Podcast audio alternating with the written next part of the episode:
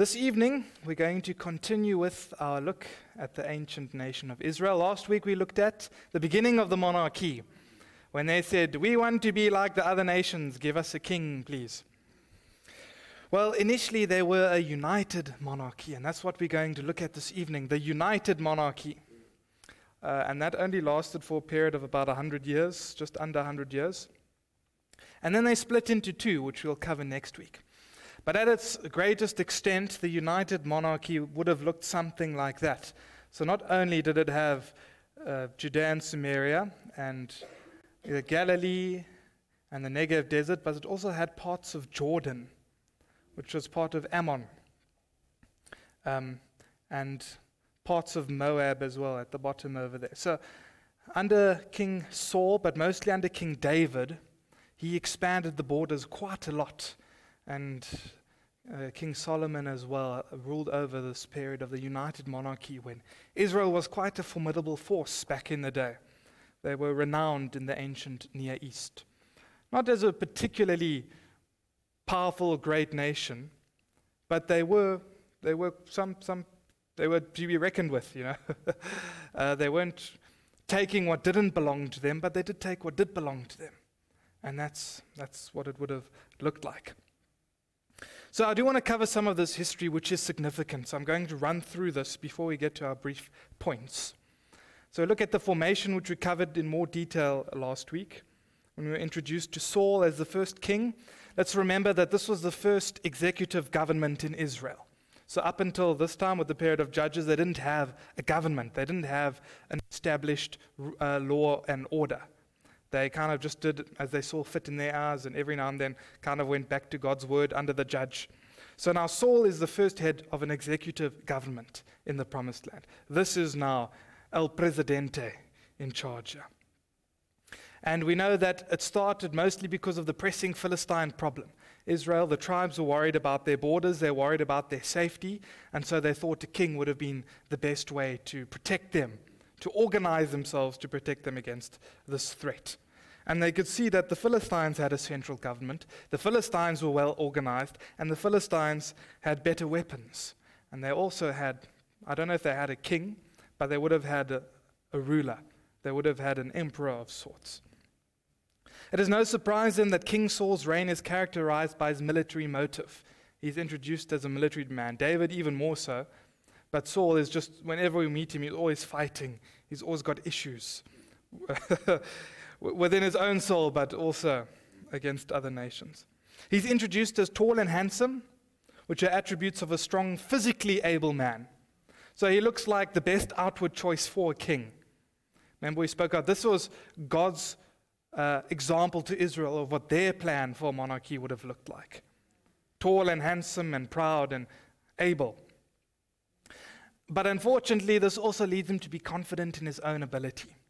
If you meet a tall and proud and handsome young man, uh, sometimes he might find his uh, pleasure and his desire in himself.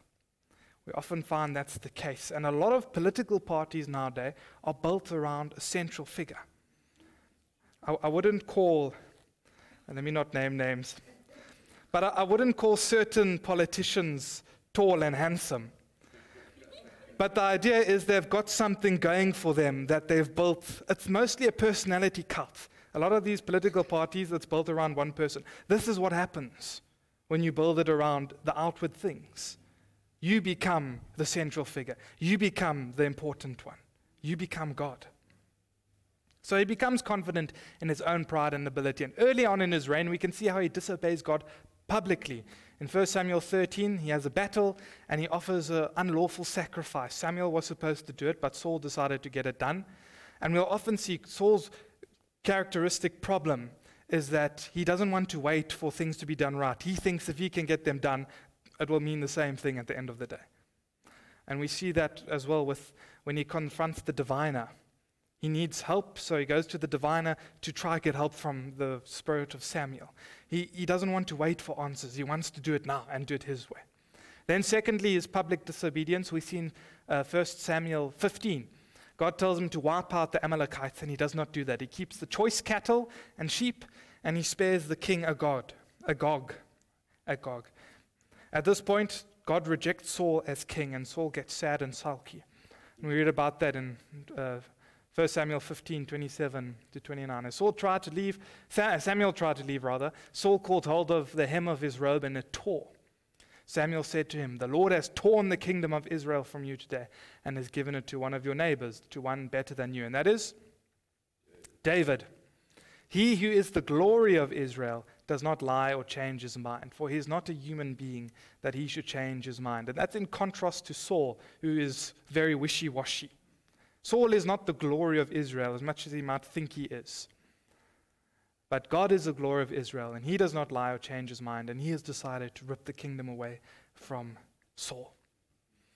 Uh, there's a very strong motif of tearing and ripping apart, which I want us just to have at the back of our minds as we go through this. There's something very uh, prominent about tearing and ripping when talking about the kingdom.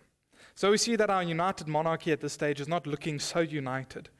And we can know that Saul is probably not going to let David win without a fight or without being a little bit jealous and proud, proud along the way. Uh, but we know that Saul does meet his demise with his son Jonathan.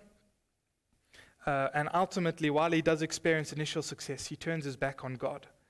And we see problems starting. And that leads us to a mini civil war. And we see in Second Samuel two, David is crowned king over Judah, which is just one tribe. And Saul's son Ish-bosheth is crowned king over Israel, which are the other tribes. So we see there's already a little bit of a split here. Judah has selected David, but the other tribes are still going with Saul's dynasty. So what happens is David serves as a mini-king. The other eleven tribes follow Saul's son. This is an important foreshadowing, as we shall see, because eventually the kingdom gets ripped into two, and it's along similar lines. But we'll get to that. So what happens is Ish-bosheth is assassinated. The other tribes get a little bit lost for a while, and then they eventually go and negotiate with Daniel, uh, with David, rather. They see, okay, here's a king in Judah. We are, we have an issue. Let's go negotiate with him. He looks like he's got his stuff in order. So what's interesting to note here is what they say to him. And let's look at that. First Samuel five, one to three. And all the tribes of Israel came to David at Hebron, which was his capital at the time.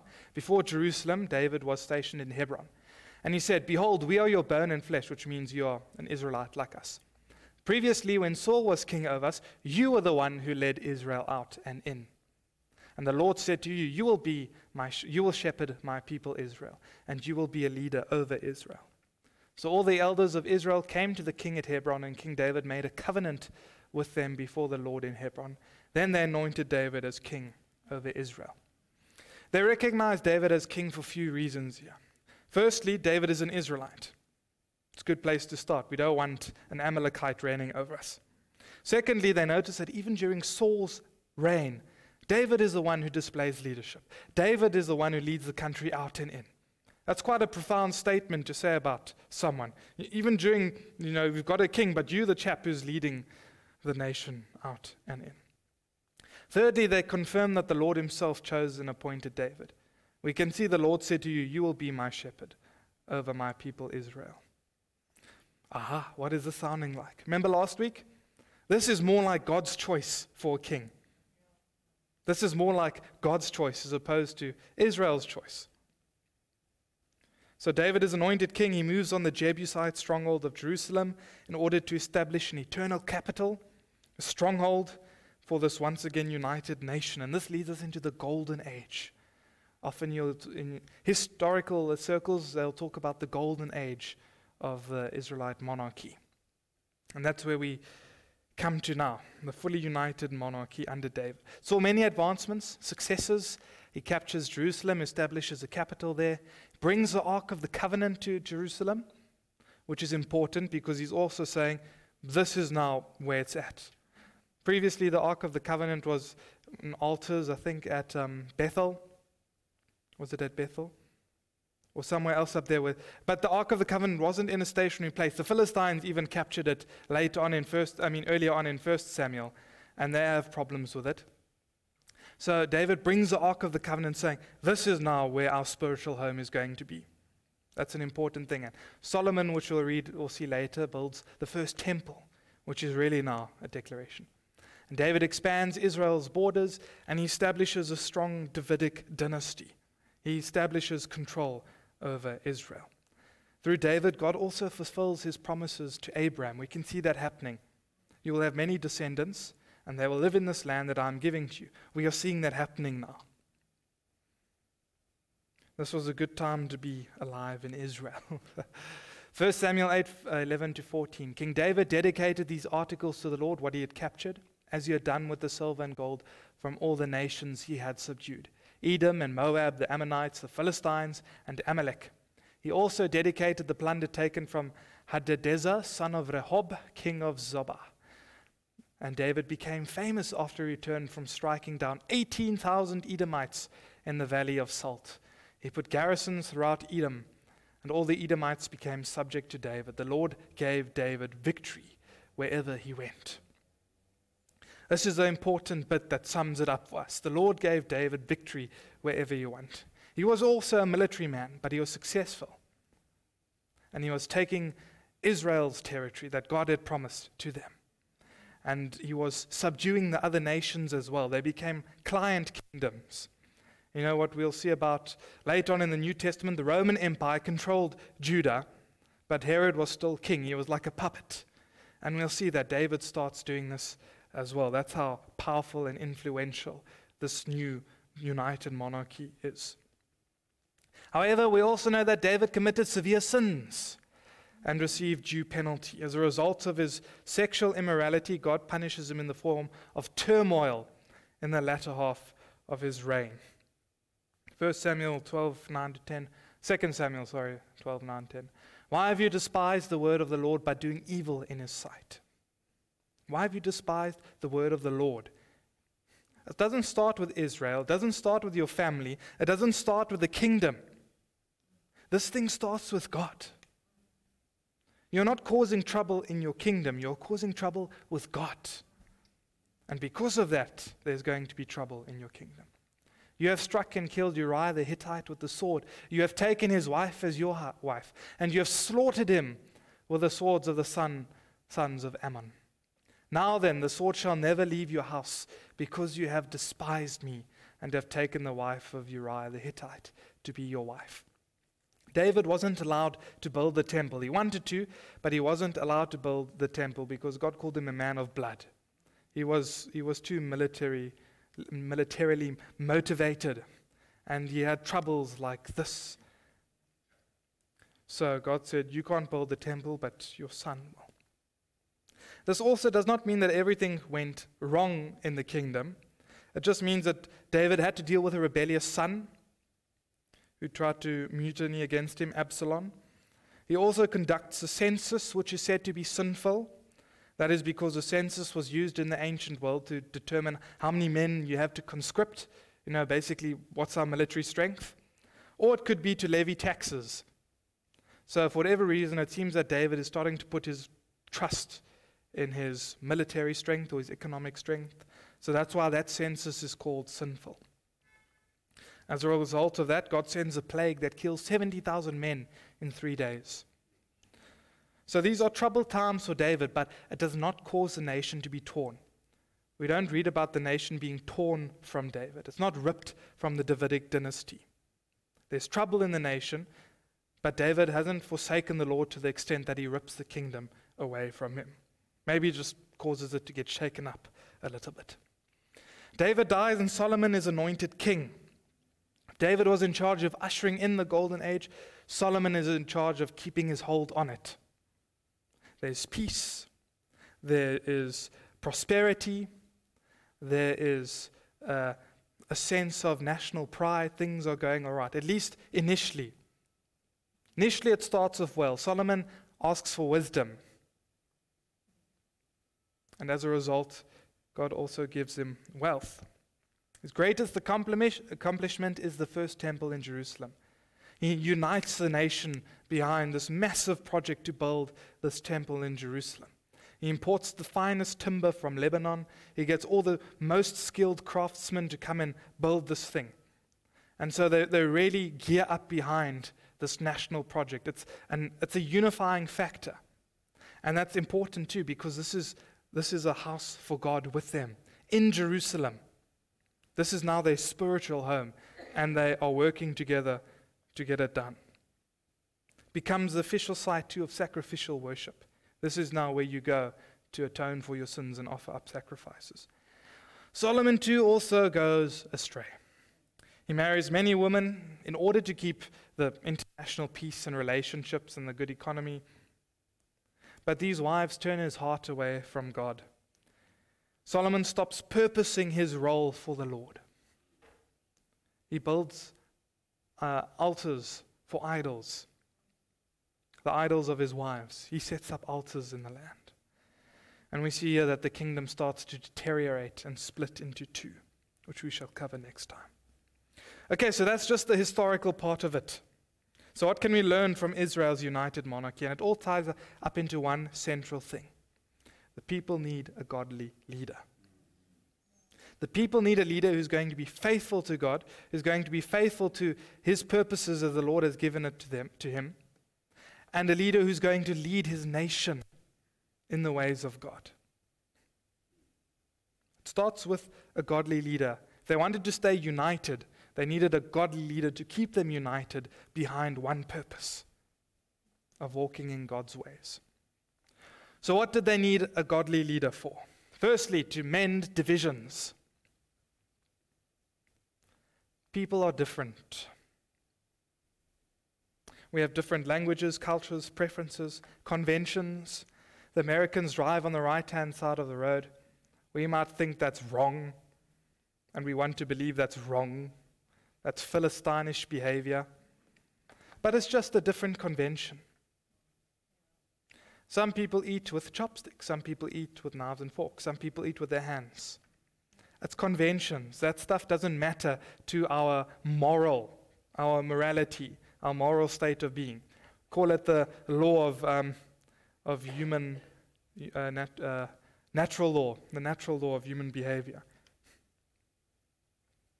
See, if I had to speak, sit in a Korean-speaking church, you know, I'm not going to cope very well.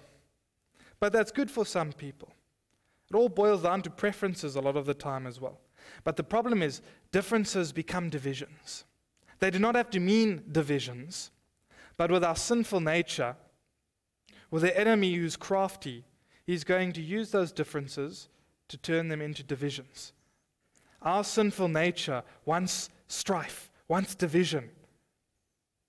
We don't want to be a unified body. We don't want to be a unified people. And so we tend to make these differences divisions. But with God, there can be no divisions. Hear, O Israel, the Lord your God, the Lord is one. There are no division, divisions between the Father, the Son, and the Holy Spirit. There can't be divisions there, otherwise this thing's not going to work. Galatians three twenty-eight, there's neither Jew nor Gentile, we know this one, neither slave nor free, nor is there male and female, for you're all one in Christ Jesus. It's not saying there is no Jew, there is no Gentile, there are no slaves, there are no free people. There are. We are Gentiles. There are Jews in Israel. I'm assuming most of us are free and not slaves. Uh, and most of us belong to either the male category or the female category, unless you identify something in between, which I hope you don't. But with Christ Jesus, those don't matter. Yes, there are differences. We can see them there. But with Christ, they don't matter. You're all one. Romans twelve, four to five. I, I love this analogy that Paul gives us as well. For each of us has one body with many members, and these members do not all have the same function. So in Christ we, though many, form one body, and each member belongs to all the others. Praise God that our backside doesn't do the same thing as our mouth, because then we got a problem. Praise God that we don't have two left hands. Praise God that we, our, our hands don't do the same thing as our feet. So, but it's all one body. Even though there are different things that have to happen, and they do have to happen, there need to be differences, because we're all unique. We have different purposes. God's given us each different things to do, but there needs to be unity in the body. The twelve tribes of Israel could not always get along. Even there, we can see them not getting along. It's not always evident to us what exactly they fought about. We can read in Judges that they had a problem with the tribe of Benjamin, I think because they refused to go out against a certain group of people. But they split into two kingdoms. Now, this chosen holy people of God splits into two kingdoms. Obviously, something's gone wrong. Obviously, there have been differences that have been turned into divisions. However, when Saul, David, and Solomon were faithful, when they were operating behind a godly purposes, the divisions were mended. And they were mended by their mission to be God's people. Israel is a missional people. We've spoken about it. I said every week they were there to be a holy, chosen, set-apart nation of God, to demonstrate His glory to the people, to the nations of the world, people around them. And when they had that mission, when they were focused on that mission, when their leaders purposed them for that mission, the differences didn't become divisions. They didn't matter because there was unity in the body. And we need that in the church as well. We can't have divisions in the church. We need to have a common mission here. If you are here because you are part of a group that comes to church and you aren't getting fed in that sense, you're just coming because everybody else comes, or if you're here and planning to go a certain way, or you're here because you identify as non-denominational instead of Anglican, and that means a lot to you because the Anglicans are absolutely incorrect, or whatever the thing is, that's a problem. We can't have that in the body. Yes, where there's false doctrine and teaching, we call it out, absolutely. I'm not talking about that. What I'm talking about is being one in Christ, being unified in Christ. If you're coming here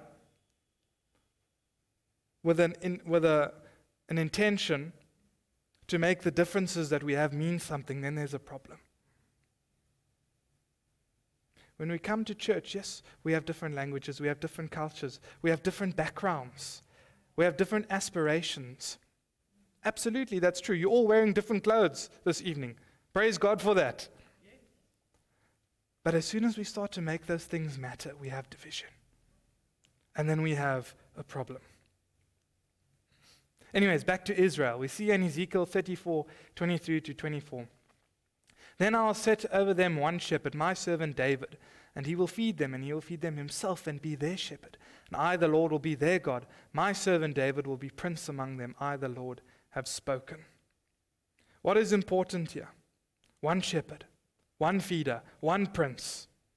All for the Lord who has spoken, for his purposes. Are there fat sheep, thin sheep, tall sheep, short sheep, American sheep, Vietnamese sheep? Sheep who eat with their hooves and sheep who drink tea with their pinky raised? Of course. But the emphasis is on one shepherd. Who is our shepherd? Christ Jesus. Do the sheep create division out of their differences? Do we sheep see sheep forming little groups and things?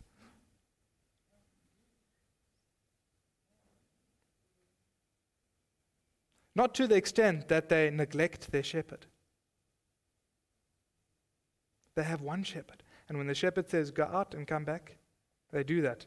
And if they don't do that, the shepherd sends his dog to bring them back. But the point is, they're going to come back because the shepherd said so.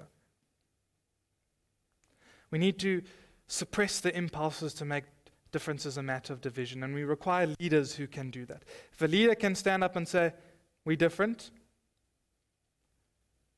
but fight the impulse to make that a division. We aren't going to divide you guys. Get it together. And a leader can only do that when he or she's got a united purpose, a united mission to serve the purposes of God. Amen. Secondly, a godly leader to pursue righteousness. They needed a godly leader to pursue righteousness. In Second Samuel twenty-two, twenty-one, twenty-three, you read, the Lord has rewarded me according to my righteousness, according to the cleanness of my hands, he has recompensed me. For I have kept the ways of the Lord and have not acted wickedly against my God. This is David speaking.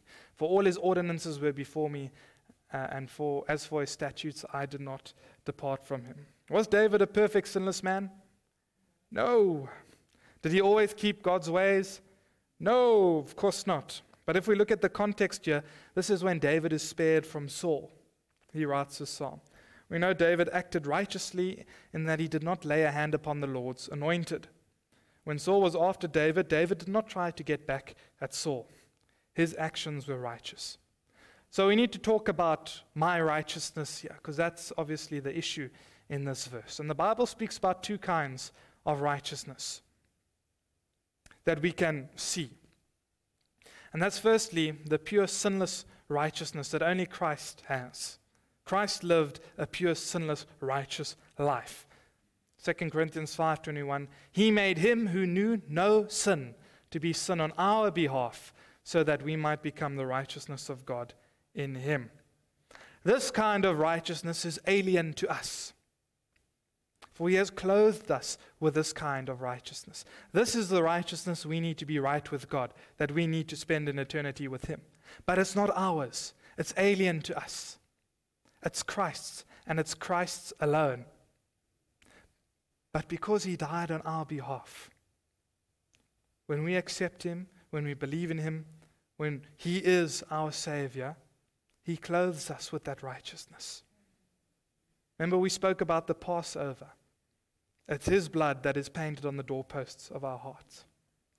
God doesn't see what's inside. He just sees his son's blood. Then the second kind of righteousness is a righteousness of obedience and intention to follow God's laws. This is when faithful children of God behave in the manner they ought to, speak in the way they ought to, serve in the way they ought to, and love in the way they ought to.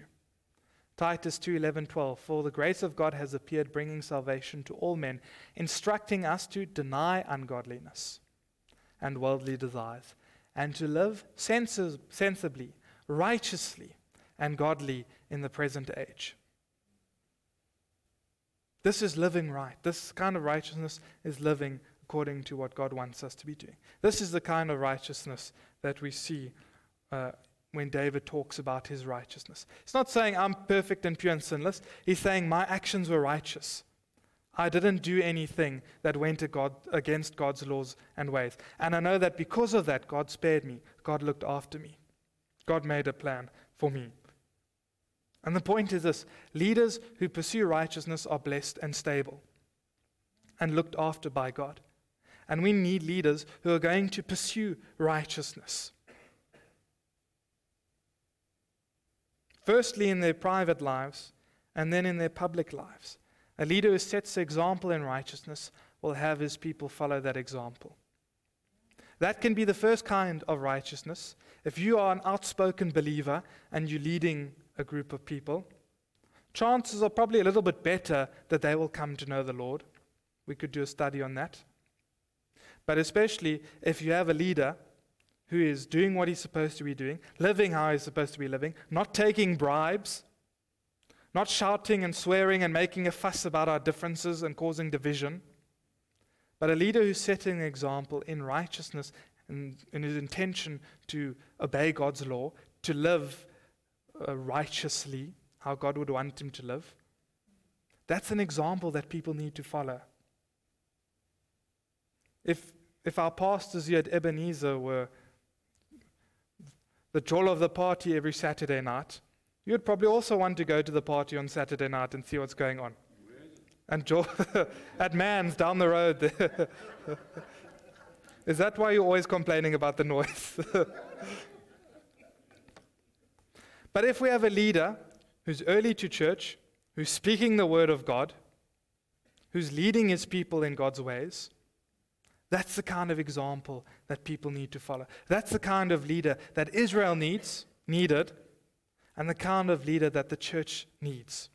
It doesn't have to be the pastor, it doesn't have to be the deacon or the elder or the bishop. It starts with us, with your families, with your friends, at work. We're all godly leaders because we're setting an example for others, because we are living in that mission to be God's people, to be God's chosen people. Thirdly and lastly, they needed a godly leader to build God's kingdom. And the reason behind this one is simple. You can spend all your time, energy, and love, blood, sweat, tears, whatever. Um, you can earn money as well. It's a big one. But you can spend everything you have on building your own kingdom. And perhaps it might be successful for a while. I often hear about very successful businessmen talking about how they started from nothing and built this thing out of scratch. What's going to happen when you close your eyes for the last time? What's going to happen when you breathe your last breath? Might continue for a time, but it has to come to an end eventually. If not because of the national lockdown, because Christ is coming again. And the point is this, only what's done for Christ will last. Psalm one twenty-seven verse one, unless the Lord builds the house, they labor in vain who build it. Unless the Lord guards the city, the watchman keeps awake in vain. Saul was a military man, but he couldn't deal with the Philistines, even after initial success. That's because he started to trust in himself. He started to trust in his own kingdom, in his ability to build his own kingdom. When David lost sight of the Lord, he ordered a census to either find consolation in his military capability or economic prosperity from taxation. He was trying to build his own kingdom. When Solomon started setting up altars, uh, altars because his wife's, wives led him astray, he was building his own kingdom. He was trying to make things work for himself. He lost sight of God. He lost sight of God's kingdom. He lost sight of God's mission. And he turned to his own ways. His wives led his heart away from the Lord. Think of that expression. How often are our hearts led away from the Lord? They're not ripped away or we change allegiances. They're led away. The things of the world come and lead us away. And what's even more scary is when we are with Christ, when we have the Holy Spirit living in us, our sinful nature doesn't have that leash on us to pull us anymore because we got something fighting back against it. That being led away is a conscious and intentional decision on our part. That's when we start compromising, when we start deciding, okay, maybe I can do a little bit of this here and serve a little bit of Baal here and Ashereth there and marry to secure this trade deal for my nation. That's, that's a gradual being led away from God.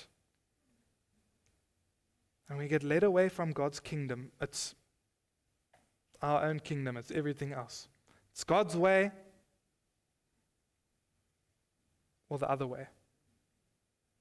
God's way is not the best way. It's the only way.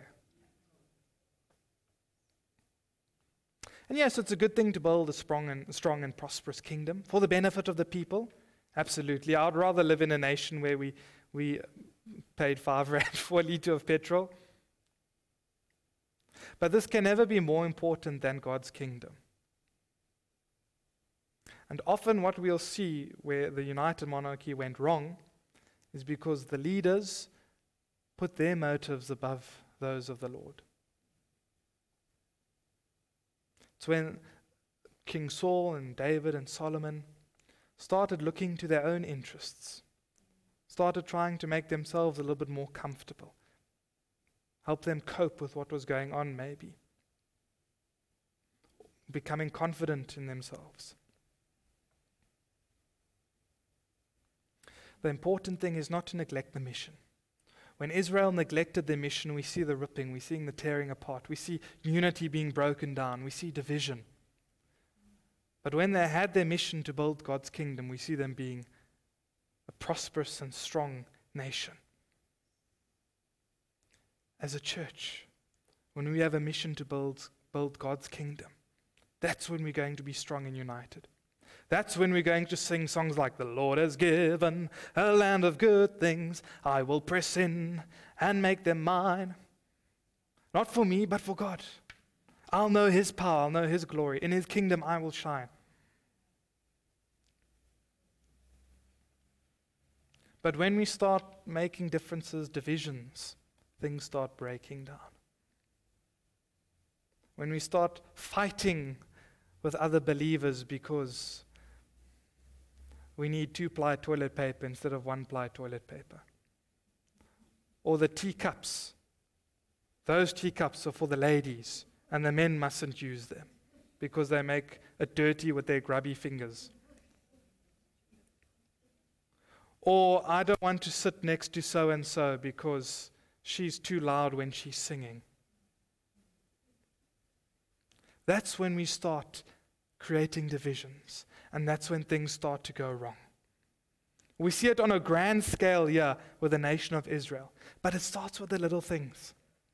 It starts with the little things in our hearts, and that's what we need to watch. Because if it starts going wrong here, it's going to go wrong over there. We need to get it right in the church. We need to get it right here with this body of believers. Hebrews twelve twenty-eight. Therefore, since we receive a kingdom which cannot be shaken, that's the other thing. Do we want the kingdom of this world or do we want God's kingdom? I want God's kingdom. Why? Because it's eternal. It cannot be shaken because He has redeemed me, ransomed me, appointed me, anointed me, chosen me as His, as his child, made me heirs of God, co-heirs with Christ. This is the kingdom to be a part of. This is the eternal kingdom, a kingdom which is not of this world. Since we receive this kingdom that cannot be shaken, let us show gratitude by which we may offer to God an acceptable service with reverence and awe. Are we doing that? Are we doing that? The fact is, we are part of God's kingdom, and the King is Jesus. We are either part of the kingdom of this world or the kingdom of God. If we're part of the kingdom of God, our King is King Jesus, and His kingdom comes first. We need to build His kingdom before we can build our own kingdoms.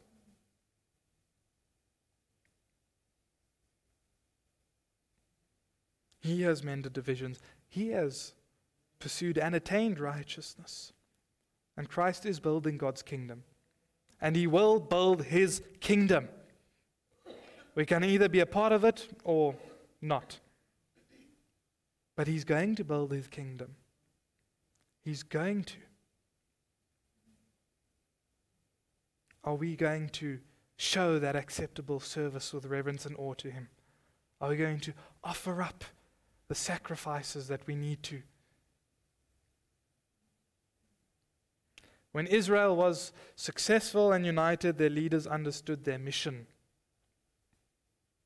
When leaders understand their mission, they lead a strong and united people. As we can see from the good times of the United Monarchy in Israel. When they started to put their own priorities first, however, not only did they shipwreck their own lives, but the nation as well.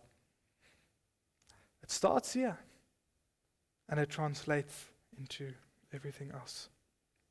Godly leaders build God's kingdom first. Amen.